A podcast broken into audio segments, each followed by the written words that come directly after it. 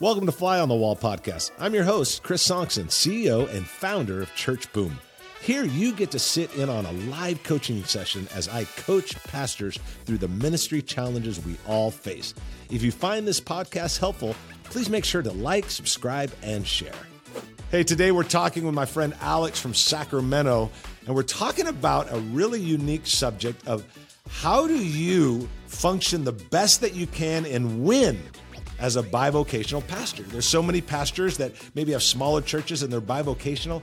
How do you win as a bivocational pastor? How do you set up uh, the structure of the church and what you should focus on and not focus on? It's a great conversation. Hope you enjoy it. Well, let's jump into it, man. How can I serve you today?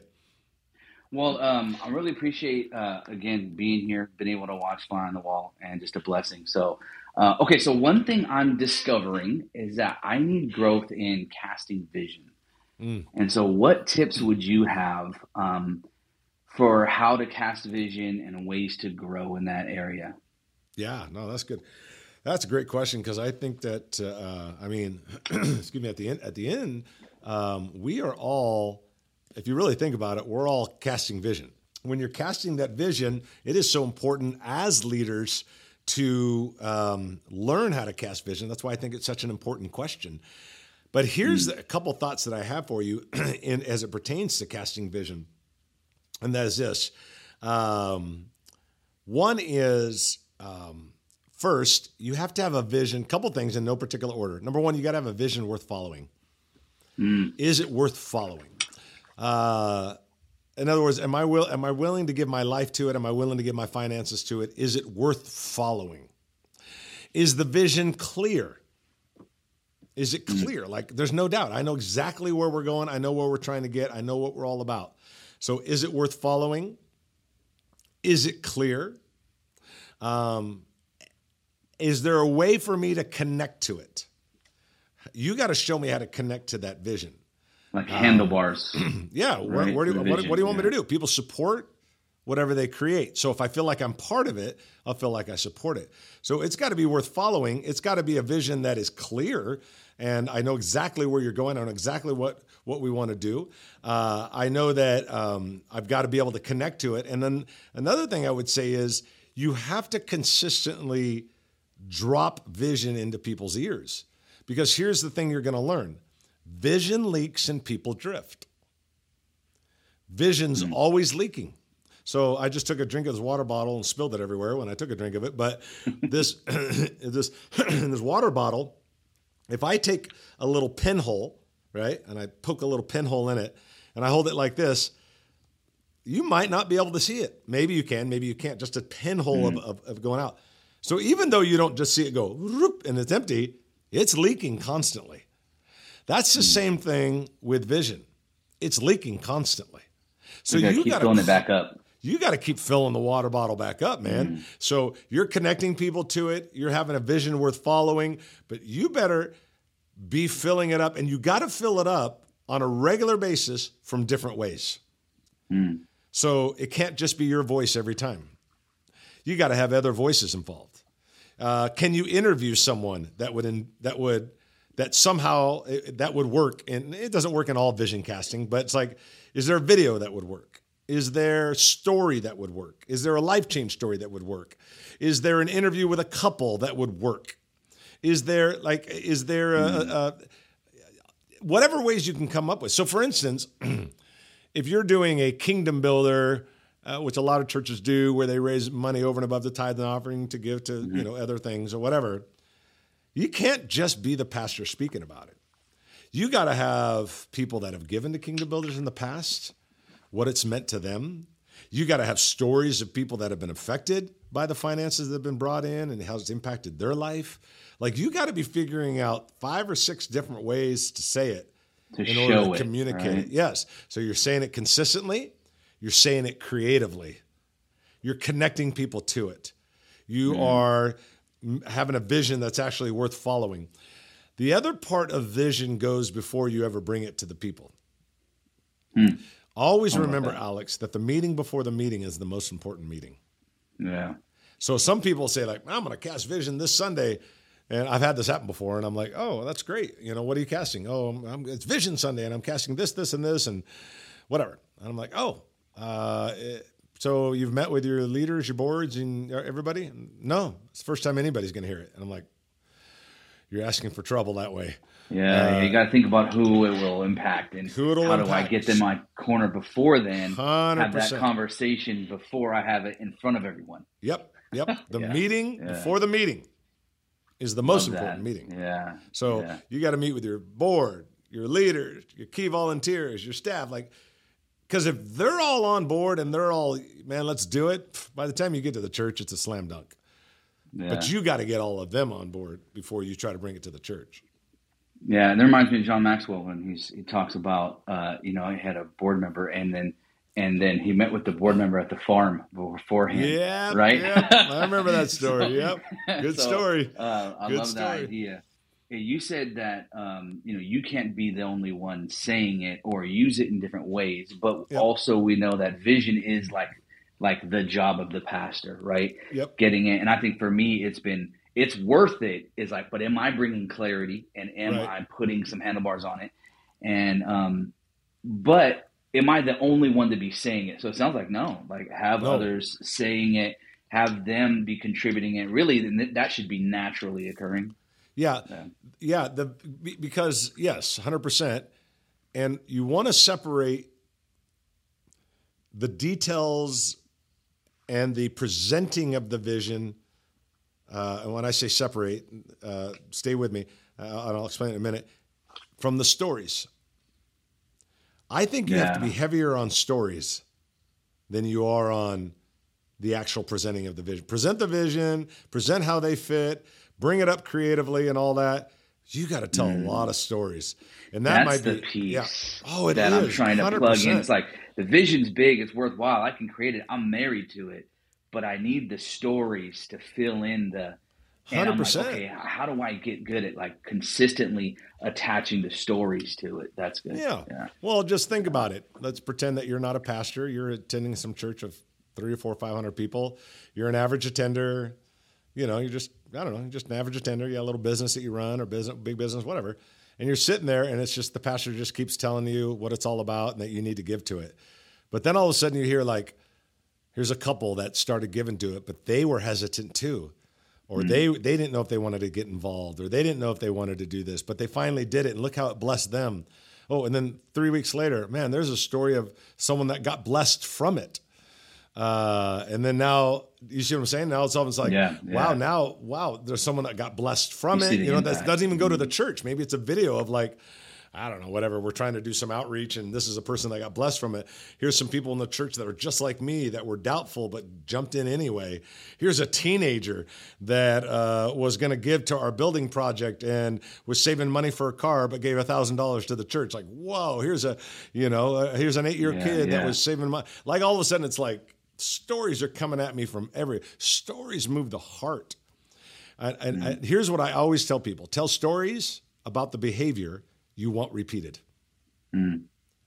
tell yeah. all those stories now it doesn't mean you don't present the vision and give details i mean yeah you got to give details and all that stuff but um, that should not be the driving voice the driving voice should be the stories let the stories do the narrating yeah love it because it shows it Oh, 100%. If I'm sitting in the crowd, you're sitting in the crowd, let's get real. After a while, I don't want to hear the pastor talk about it. But when I hear about the 16 year old kid and the couple that's my age, mm. And they're doubting just like I was doubting, or they're feeling like I was feeling, now I'm like, man, maybe there's something to this thing because mm. it's FOMO, fear of missing out. I'm like, everybody's got this, they're all in except for me. And the stories will do that. You won't yeah. do that as the pastor. The stories will do that. Nice, nice. Love yeah. it. That makes sense. Yeah, yeah, that's good. Yeah, um, yeah. and still learning. Um, okay, next question. Yep. Um, so I'm bivocational. Uh, mm-hmm. Bivocational pastor, trying to lead the church to the next level. Mm-hmm. Uh, and you know what all of that means, right? Uh, but what advice would you have? Uh, some some key areas of focus to actually make success necessary as bivocational, because time is a thing, right? Time management. Yep uh, you know, thankfully God's blessed me with some time management, but even so, it's still there's still a lot of things to focus on when you're trying to get to the next level. Right. How bivocationally, how do you speak to that? Uh, some key um, areas. Yeah. The well, the one thing that I would tell you is, I shared it with a guy um, recently who's also bivocational, by the way. Um, and I said to him, "Is you got to be careful to focus on the absolute most important things that are going to create growth and momentum in the church.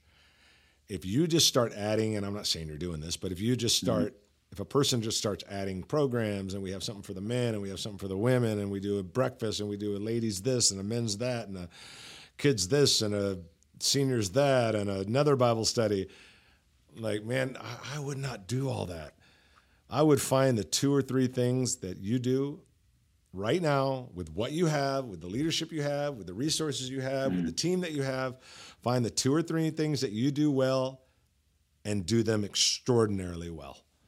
mm Um, and let all of your energy, it's like, okay, it's, it's kind of like this like, hey, from Alex, uh, let's be realistic. You're bivocational. We get, let's just throw a number out. We get 15 hours a week from this guy. Okay. All right. Well, he's going to per- sermon prep for four hours, let's say. Okay. Now we have 11.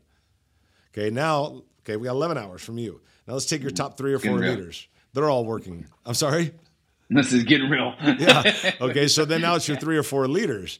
Uh, I don't know, your high level leaders. They're not putting 15. They're probably going to give you six. Where do you want them to do with their six? Yeah. So you see what I'm saying? It's like combined total, you only got 30 or 40 hours between all of you. So it's like, oh, we're going to put on this, we're going to put on that. We're going to, here's what happens, I think, in a smaller situation. We put on a whole bunch of programs to appease a small amount of people mm. rather than saying, look, we're not going to do all that, but we are going to do two or three things extraordinarily well. Mm. And yeah. uh, what are the things we're going to do? And if it was me, if it was me, I would say we're going to put on amazing Sunday services and we're going to have a very clear pathway to connect people into the life of the church uh, as smooth and fast as possible. And I always call that attraction and retention. We are going to do everything we can to attract people to make our Sunday morning experience amazing. And then we're going to get people involved because once they get involved, they're more likely to stay. They become a sticky church. You won't become sticky unless you get people involved. I wouldn't be adding 19 mm. programs. I wouldn't.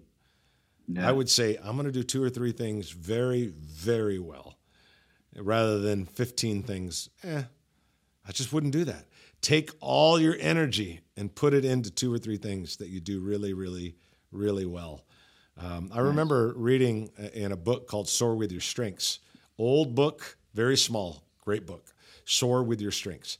And it talked about the American Olympic ping pong team and the Japanese Olympic ping pong team. And long story short, the Americans said they, you know, they asked what their what their schedule was like. Oh, we work this much on our forehand, our serve, our backhand, or this exercise. Da, da, da, the Japanese went totally a different way. They're like, if we have a guy that's naturally good on his forehand, we put 95% of our time making that forehand even better. Mm-hmm. We're okay with giving up four or five points on the backhand because we know once someone makes a mistake of hitting it to his forehand, we got the point. They soared with their strengths rather than trying to be decent at everything. Mm-hmm. They were amazing at one. Every player was amazing at one or two things, and that was it. And that's why they would always win because they were so good at one or two things rather than being okay at eight things. I think the nice. same thing in a church. Be really, yeah. really good at a couple things and put your energy and your leaders' team's energy in those two or three things. Nice, nice. That's why. Um, yeah, yeah. Uh, focus on those strengths, right, and the yeah. things that make that growth. Soar with your um, strengths. Um, the momentum. Uh, what?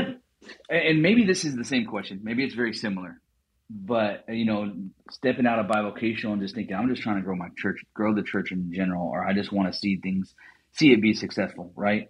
um, and serve God in it, what mindsets do I need? Like, what mindset shift? And I don't know if that makes sense, but like, I feel like there's just so much that comes out as right, so many things to do, and it's like I have to have certain clear thinking, clear mindsets on what I choose. And I know some of this is talked about it, but yeah, I don't know if there's. Um, when you say a mindset, and again, a new paradigm shift in your thinking to accomplish what? What what what are we looking towards? I guess to be honest, to uh, to to accomplish to move us to the next level, right? Okay. A different way of thinking to move us to the next level, and even even if we are talking bi- bivocational, and I'm I hope it's not like mixing things, but like you kind of need a mindset to change from I work and I do this, right? Or how could maybe I need to focus on moving into right just working for God, right? And how do I make that shift, right? And yeah. so maybe I am talking about bivocational, but I feel like between moving from one to another, there's mindset shifts that maybe need to happen that I don't have or I want to make sure I have. Um, and the same in growing the church to the next yep. level. Maybe there's mindset shifts yep. that I need to have. Yeah. So yeah. a few years ago, um, uh, we, my wife and I, uh, know one of the Lucas. Uh, you ever heard of Lucas Oil? They own the Indianapolis Colts, the Lucas Oil Field. Mm. Anyway, they're uh, self-made billionaires. Uh, and we knew the wife. We got to meet the husband, Forrest and Charlotte Lucas. My wife and I got invited to go watch a Colts game from their suite, and there it's a Lucas Oil. It's named after them. The whole nice. stadium is named after them. Um, so uh, the attorney general's in the suite, like the who's who's in the suite, and me, which is like all these people, and then me. Uh, and I'm sitting next to Forrest, the the multi-billionaire, self-made billionaire who, again, I've never met a billionaire in my life, let alone self-made. So I asked him, you know, some questions. I was just like, man, what, what do you about this? What about? It was interesting. I was just like, tell me, you know, like you, you made a self-made billionaire. Tell me, you know, what would you tell a young entrepreneur? You know, we're just kind of sitting there watching the game.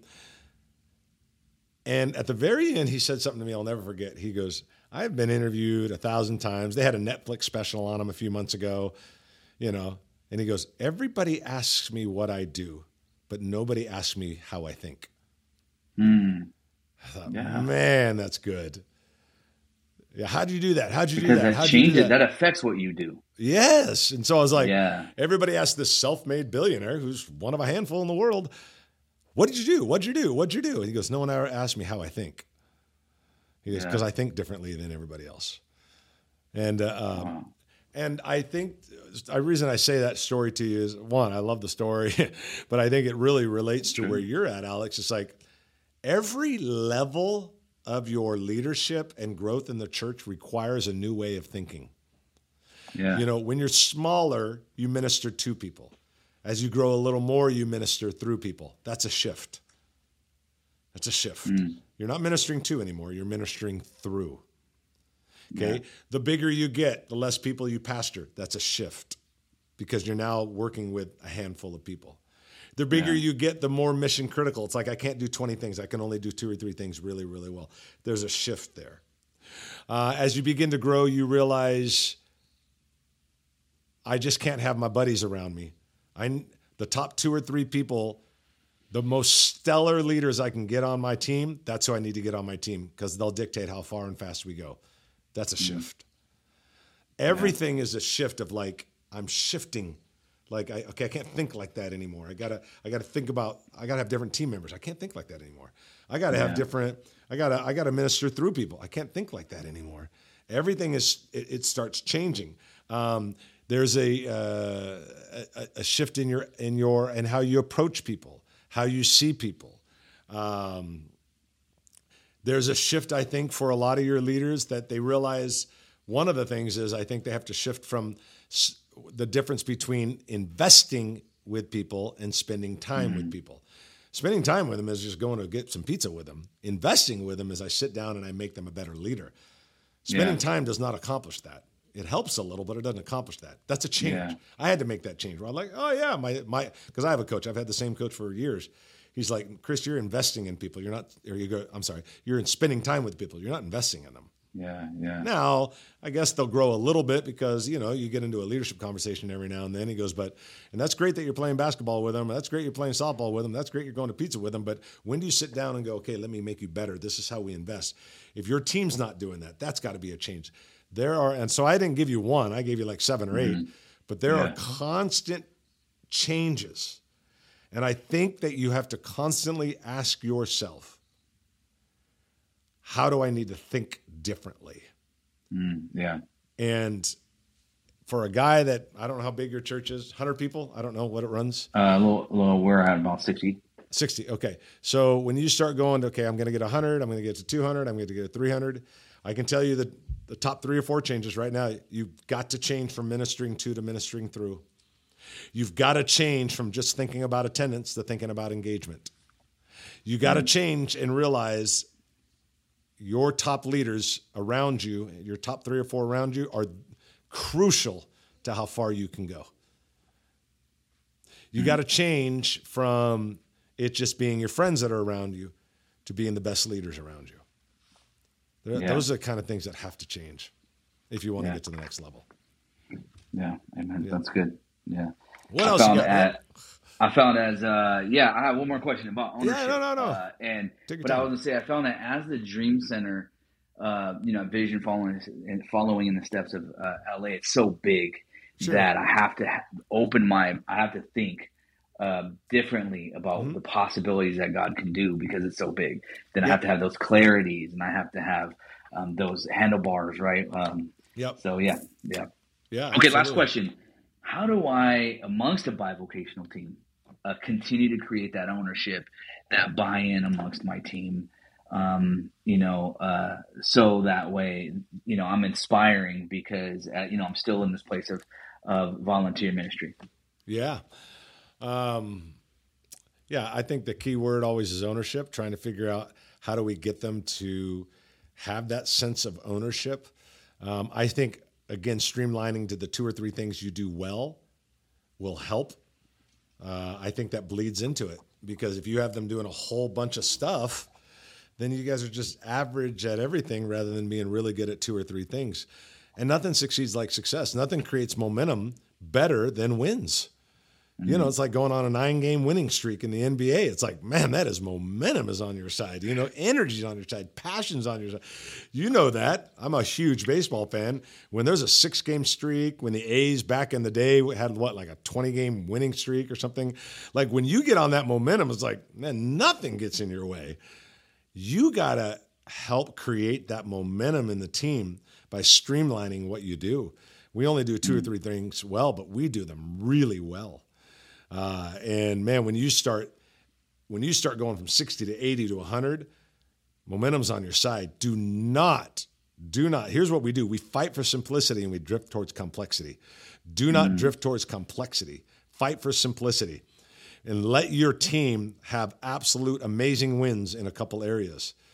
That's how ownership is created. That's how people stay excited because moment there's nothing like momentum. It's, again, it's like winning 10 games in a row. That team thinks they're in you know invincible uh, because mm that's what momentum does for you. It, it, you you blast through everything, and so I think it goes back to what we said earlier. Find the two or three things you do well. Get that team winning in all those areas. Not uh, you know, we had the women's study and only four women showed up. We had the men's thing and eight guys showed up for pancakes. It's like that doesn't sound fun, man. Uh, spread too thin, yeah. Way too thin. Find two or three things you do really well and cut off everything else. And mm. there's a difference, Alex, between those things that have natural momentum and manufactured momentum. Mm. If you have mm. things that have manufactured momentum, dump them. If you got to beg people, beg guys to show up to get eight guys for a men's breakfast, I know this sounds cut and dry. Dump it. Get mm. to the two or three things you do well. And if it was me, again, as I told you earlier, put on amazing Sunday experiences and create a very clear process where we engage people through serving our groups at a quicker pace. That will mm-hmm. create growth and that will create focus. Look, guys, we're going to be attractional. We're going to get more people here, and here's how we're going to do it. And we're going to attraction and retention. And that's what we're going to focus on right now. And we're mm-hmm. going to get this thing over 100. You do that and get over 100, watch momentum will get on your side and ownership will go up. Nice. It'll work. Traction and retention. Traction and retention, natural momentum, manufacturing momentum. You want to go with natural momentum and mm-hmm. build that. And don't don't waste your time on manufactured momentum. There's a reason why it's not gaining traction. Mm. So traction comes from traction comes from attraction and retention. Uh, mm. And so work on that. Absolutely. Man, it's been helpful. Awesome. Yes. Thank you so much. Appreciate oh. Church Boom man. has been a blessing to me. And I'm man, growing. Well, I'm glad Church Boom has been a blessing to you, and we're here to help in any way we can. But thanks for being on the podcast, man. I, I really do appreciate it. Yeah, my pleasure. All right. Thanks, buddy. All right. God bless, Pastor.